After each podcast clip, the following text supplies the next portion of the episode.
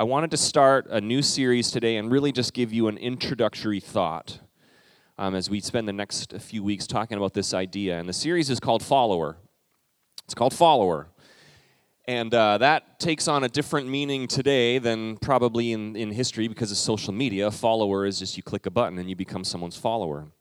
We're going to talk about what that means, uh, getting to the heart of the issue as we head into this fall season because there is a lot going on this fall at Homestead Church. We are excited about all the things that are going to come. Christy was mentioning it. We have our Thursday group starting up, youth group is going strong, small groups starting up. Um, one thing that we're going to be doing as we move into the building is we are still a, uh, a district affiliated church with the Assemblies of God. So that means we still have an outside board of governors, uh, governance, and uh, we use a, a, a, set of bylaws that we haven't made our own yet. We don't have any church members. We're going to change all that this fall when we move into the building. We're going to install our charter members of the church, which uh, really, you know, yes, um, we've had a few people go through a membership class. We're going to have another one of those. We'll have our own bylaws. We'll install our own board. We'll basically become a grown up church. Then we can do whatever we want. No. Um, that's all happening this fall. Obviously, a big thing. You know, the, the groups, I'm really excited about our Thursday night groups. Um, one of the things we love to do here is just have the generations mixed together. Um, we do things separately with kids and youth and adults, but Thursday nights, our, our men's Bible study specifically, we're going to have the teenage guys, the students, join us. For a couple of reasons. I love time spent when we can have the younger guys in our church being mentored by the older guys in our church, and vice versa. Um, so our Thursday night group, I love this idea that we're going to do kind of some, even some practical things. I like we're going to teach the boys how to change a tire on a car. And some of the dads are like, oh, good, I'll pretend I know how to do that and then secretly learn how to change a tire on a car. You know, even like how to tie a tie, how to look people in the eye and shake their hands with a good firm handshake. All those things, we're going to do that. And then on the flip side, the younger boys are going to show us how to, you know, do group text messaging on our phone, how to sign up for Spotify and what that means, um, stuff like that. But more than that, I just I love the idea of a group of people of all different ages sitting around in a group reading through a chapter of the Bible and talking about how that can apply to our life. And for the teenagers in our church, learning how to from the guys in our church, older guys, learning how to look at scripture. What does that mean? How do i apply that? Learning how to study the bible. Learning how to pray for one another. These are all things that we want to do. The women are going to be having a study with the stu- with the teenage girls joining them as well. I'm excited about that. We would love to have you join us on thursday nights in addition to all the other all the other things happening. Another thing that's happening is the building is happening. Um, the, uh, the price for our labor is going to go way up now that the MAPS uh, volunteers are, are heading out. But Christy mentioned this. So far, we've been able to pay cash um, for what we have. We have a line of credit or a loan ready for us. We haven't had to tap into that yet. Obviously, we're going to need to do that at some point. Um, well, I mean, unless you all want to just keep on, you know, blowing us away with your giving. But the, the more that we can pay up front, the longer it is before we pull on that line of credit, before we're making mortgage payments. It just really puts us in a position of strength. We're excited about this building taking shape. And it is, we mentioned it a couple of times, the, the, the workers there at the bakery every day and telling people, people are asking about the building. Even this morning, I had to go over there to pick up something for that high budget trophy that I presented to Speedy. Um, there was people leaning against the building taking senior pictures. There's every every day i'm there there's people walking in looking in the windows seeing what's happening because this building in particular stands out in farmington. Everyone knows this building. So i'm excited to have it open up hopefully late fall uh, hopefully pre-christmas time. Um, we're going to have a lot of visitors come. And so, one of the things as a staff and as leadership we've been talking about is this is the time when we need to be preparing the infrastructure of our church, and that is volunteers, that is people willing to serve. Um, we are going to go into that building starting two services on a Sunday morning. We'll be able to, you know, we'll have the building to ourselves. We won't be renting it from another congregation. But we, we believe that God is going to provide growth numerically. So we need to be ready for two services. Uh, we need to be ready in volunteers. So this is my plug for volunteers. There will be a, a great opportunity for you to come to a service on Sunday morning at Homestead and have a whole other service that you can serve in and be a volunteer. So um, we would love everybody to find a spot over the next few months to serve. We're going to need kids volunteers, ushers, greeters, people to help. You know, we're going to be in this building just again, another step of being a grown-up church, helping to welcome the community as they as they come and we're in that new building. Um, so we really need to grow that infrastructure, volunteers, continuing to serve, continuing to be generous, um, and really, it is. Uh, it's also that we can see the light of Jesus Christ continue to shine in our community, shine through us. Um, we're not here to build a name for our church. Uh, we're not here just to say, hey, look at our cool building. We believe that there are people who are lost that are going to come into that building because you've invited them and they're going to be found by Jesus Christ, and their families are going to change. And I love thinking about a legacy of faith where in every family there's a first to get saved, and it's going to be some families in our community that this is the first family member to get saved. And we think, oh, that impacts them greatly. But what we don't see is how that impacts the rest of their family.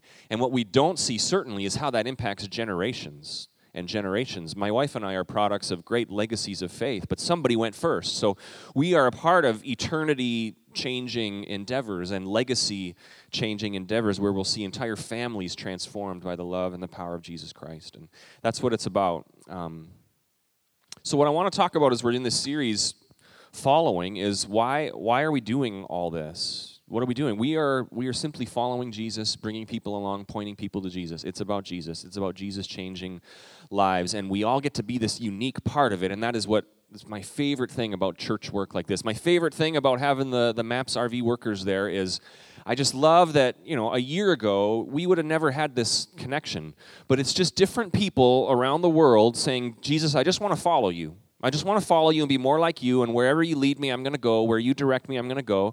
And so these workers in their red vests, they said, Jesus, we're going to follow you. And he led them to Farmington to work on this church, and we had this great kind of connection here. That's what we want to see more of. I love the idea of just people simply saying, Jesus, I want to follow you. It's about you. It's about your glory and your name, and He's going to just put you in, He's going to lead you and guide you in different places, and you're going to see things that he's done through you, opportunities that you get to be a part of, going to Florida to, to help build a church, missions trip opportunities, opportunities in this community. And you're just, I've said it before, you're just going to be so glad you just decided to follow Jesus where he wants you to go. And in this important season of our church, I want us to spend a few weeks talking about the heart of the issue, why we do all these things. Why we do all these things. And I, I started out, I, I read an article that had a quote by a guy, but it, it was this idea of what it means to be a Christian. And so think about that. If you're telling someone, or if someone didn't have any idea about what it meant to be a Christian, what would you explain to them? Or maybe you've talked to people who say, Well, I'm a Christian, and here's what that means to me. And it could mean any number of different things, what it means to be a Christian. Um, and so, this article I was reading, there was a quote by a gentleman named David Gushee, and this is the this was a quote that kind of stuck with me, and it really was kind of the launching point for this whole series. And I wanted to read that to you before we go any further. And it says this. Can we throw that up on the screen? One of the great tragedies of Christian history is how many substitutes for closely studying and following Jesus' teaching and example have arisen to define what the religion is actually about. I loved that quote because he highlighted the idea of if you're a Christian, it comes down to this we're closely studying and following Jesus' teachings and example. That's what it means to be a Christian. That's why we like to say Christ follower, because that's really the, the definition of the word Christian. It's following Christ. You are a person of Christ. You are following Him. You are a, a, believer in Him, and you've given your life to Him, and you are following Him. And in this article, David Gushee went on after he said that to list a few of the substitutes. He said, in, in the history of the church, Christianity, being a Christian, has come to mean so many things. For many, it's come to mean doing the right things, saying the right things so that someday you'll go to heaven. It's come to mean believing the right doctrines or orthodoxy or the right denomination, having the right church structure or belief, having the right church governance, having appropriate or adequate church attendance. I'm a Christian, so that means I just go to church, and if I can make it there twice a month, then I'm, you know, I'm batting 500, and that's good. Maybe it's emotional group experience or a partisan political identity. All of these things have come to be associated with Christianity, and we have seen.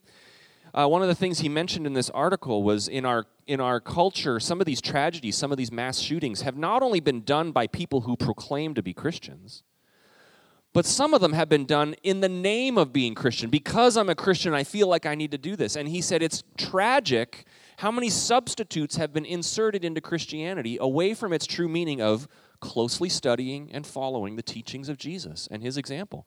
That's why we're doing it.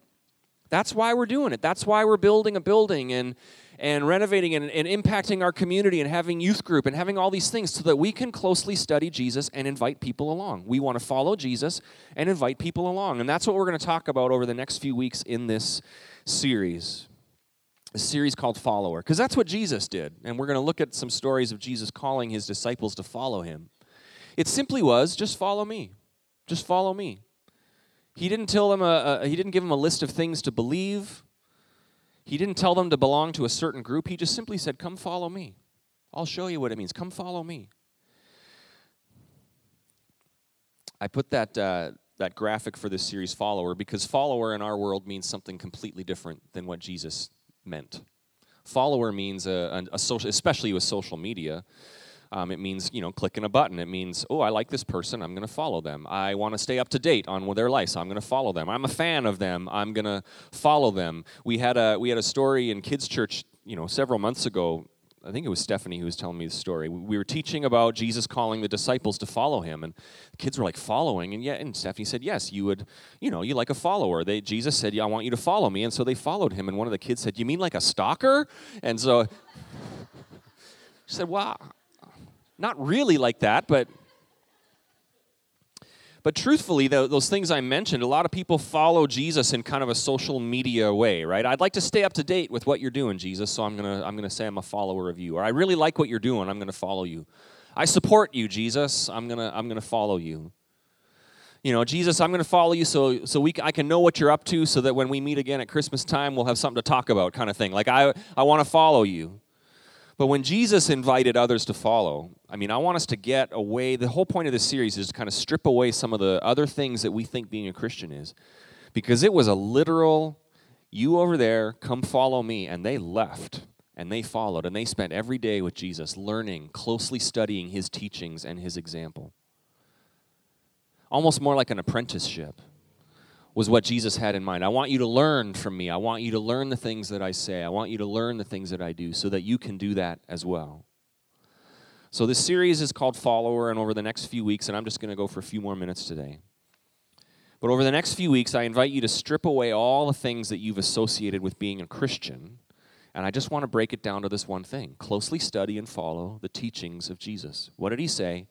What did he do? And let that be our guide. Think times when he says to his disciples, Love your enemies, die to yourself and take up your cross. Don't judge others, resist temptation. Times when he says to people, You must be born again. When he tells people that I am the way, the truth, and the life. All of these things. What did he say and how did he live? And we should have that as our guideline. So, in just the few minutes I have today, I wanted to just kind of introduce this idea by briefly looking at the times in Scripture where Jesus called people to follow him so that we can get a better idea of what that is. And then over the next few weeks, we'll kind of take a different teaching or saying or, or instruction of Jesus and we will study that. But today, I have three scriptures, and we're going to start with Matthew chapter 4. If you want to write these down or read along, Matthew chapter 4, verse 18 through 22, I'm going to read that. I'm reading out of the NIV Bible. There are some black hardcover Bibles in the pews if you want to follow along. Um, but this is Matthew chapter 4, and in the little subtitle in that chapter, this is the section when Jesus calls his first disciples. And in verse 18, the words will be up on the screen. It says this As Jesus was walking beside the Sea of Galilee, he saw two brothers, Simon called Peter, and his brother Andrew, and they were casting a net into the lake, for they were fishermen. Come follow me, Jesus said, and I will send you out to fish for people. At once they left their nets and they followed him. Going from there, he saw two other brothers, James, son of Zebedee, and his brother John. They were in a boat with their father Zebedee preparing the nets, and Jesus called them. And immediately they left their boat and their father and followed him. So, this is the story in Matthew of Jesus calling his disciples. So, one thing you have to really understand is what the culture was like. Because this sounds, if you put it in today's world, imagine you're at the park with your kid. You're, you know, these disciples would have been like late teenagers, maybe 18 or 20 years old. Imagine you're there with your 18 year old. I'm there with, you know, Charlie's 18. So I'm imagining I'm out maybe at the mall with Charlie, and some guy comes along and says, Hey, Charlie, come follow me. And Charlie says, okay, and just follows this guy. You know, that's like dial 911 situation, right? That's, that's like a, a, an alarming situation. So it's important to understand the culture back then. And the culture, the Jewish culture in this time, in the New Testament time, they had the Torah or the Old Testament, the law, and they were so devoted to following the teachings of the scripture in the Old Testament. These scriptures in the Old Testament were so revered and so important that even by the age of like five and six, all kids would begin to go to school to study the Torah, to study the scriptures, to memorize the scripture. And then as you went on, the, the, the, brightest students would continue to go on. So they would go to the next step. And by the age of 14 or 15, every Jewish believer, every Jewish child, because they revered these scriptures so much, and they weren't written down, they, there wasn't books available for everybody, so they memorized it. They memorized the entire, what we have as the Old Testament by the time they were 14 or 15, which is amazing. But it was so revered that they would go and study the scripture and they would memorize the scripture. And if you were the best student, you would go on to the next level. And by the time you were 14 or 15 years old, the best of the best students, there would be rabbis that would go around. And Jesus was not the only rabbi, but teachers of the scripture, teachers of the law. And they would come and they would want to find these best and the brightest students to come be their apprentices, supposedly, or their disciples, to learn from them. So they would get the best of the best students. A rabbi would come and say, I want you to follow me. And so that student, this was a high honor. This meant you were the best and the brightest. You were going to learn from one of the rabbis. And so you would literally leave your home and your family to go study under this rabbi. So that's what was happening. And if you weren't the best and the brightest after 14 or 15 years old, well, then you would have that opportunity cut off and you would learn trade or you would go work for your family and find another way to support your family. So that's the culture that's happening. This was a high honor, and every kid wanted to be chosen by a rabbi, and every parent wanted their kid to be chosen by a rabbi. So when we read Matthew chapter 4, we read that Simon, as we know him, Peter, and his brother, they were fishing. Why were they fishing? Because they had passed that age where they would get chosen by a rabbi. Nobody saw them as the best and the brightest. So they had settled on, well, now I'm going to be a fisherman, take over the family business. Same with the next one, James and John. They were fishing because nobody thought they were good enough to be a rabbi. So Jesus calls them, and that's why at once that's why they get up. That's why their father watching this would have been proud. This was a great moment of, oh, I thought it was too late. But here's this rabbi. He wants my boys to go follow him, to be a disciple. So that's kind of the culture that has been built around this. That's what's going on there. And the following of Jesus was a very literal thing. A very literal thing. It's let's go. Say see you later to your family. You're going to follow me. You're going to spend time with me. It's a it's a diligent like separation of your past life to pay attention to Christ and to learn from him. So that's what I wanted to highlight in that first story. The next story is Mark chapter 2. This is another story of Jesus call, calling the first disciples. Mark chapter 2, verse 14 says this As he walked along, this is Jesus, as he walked along, he saw Levi, son of Alphaeus, sitting at the tax collector's booth. Follow me, Jesus told him, and Levi got up and followed him. So that's another one. Levi, we know him as Matthew. He would be later known as Matthew, the writer of the Gospel of Matthew he has now also not been chosen to follow a rabbi, so now he has gone into a career, a field, and he's a tax collector. So not only has he not been chosen by a rabbi, but now, and not only is he working and has a trade, but he has chosen the work that would have been the most hated by the Jews because they were occupied by the Roman Empire. And so tax collectors would be Jewish people who worked for the Roman Empire, the hated Roman Empire, by taking money from fellow Jews and giving it to Rome to fund the evil Roman Empire. So tax collectors were seen as traitors or sellouts. They were hated. They were the lowest of the low. And he's, Jesus is walking along, and he's probably got some other disciples with him right now, and they see Levi, and he says, Come follow me. So, first of all, the other disciples are probably like, no, no, no, no, no, not him, anybody but him. This was going good till now. But imagine what Levi thinks. Not only had he been passed over by other rabbis, but now he was hated. Others' disciples would have had an issue with this. Certainly, the other religious leaders and other rabbis would object to calling Levi to be one of your disciples. And if you read on in that story, you'll read all about that where that was the first time where they looked at Jesus and said, Why are you hanging out with tax collectors and sinners? You shouldn't be doing that. But this calling of Matthew or Levi was such a significant moment because there would have been a profound moment, and I've preached on this before, where it was a moment of Matthew thinking, wow, even me? Even I get, you mean it's not even too late for me?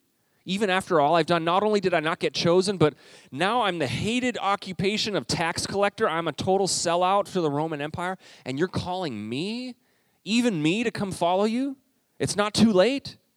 And I love that story. And the thing I want to highlight there is the open door of Jesus. The open door, and I've preached this, and if you've been around Homestead for a long time, you might get tired of me saying this, but we have a core value of even them, right? Even them can get saved. Even them. We got people in the room here that the first time you walked into church, if you had your friends from your past see that, they would have said, Whoa, even them?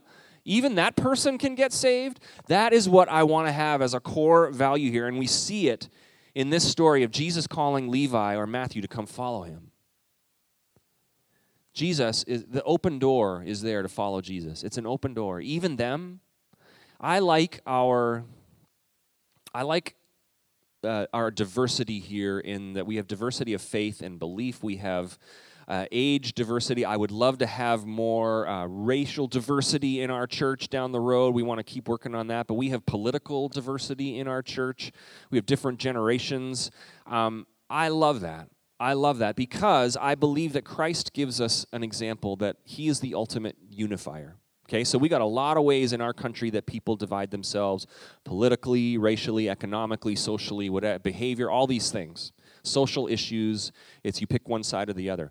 A healthy church puts Jesus on top and says, This is the ultimate unifier, so that we can fill a room like this, and no matter what differences we can say, we can say in this family it doesn't matter because Jesus is the ultimate unifier. If you have a church that is divided or filled with hate for certain groups of people, that means Jesus is not on top. This other thing is on top. But I want Jesus to be the ultimate unifier and, uh, and I want us, in every way imaginable, to be a diverse church that says, even you, come on in. Even you. You might feel like the church has excluded you before.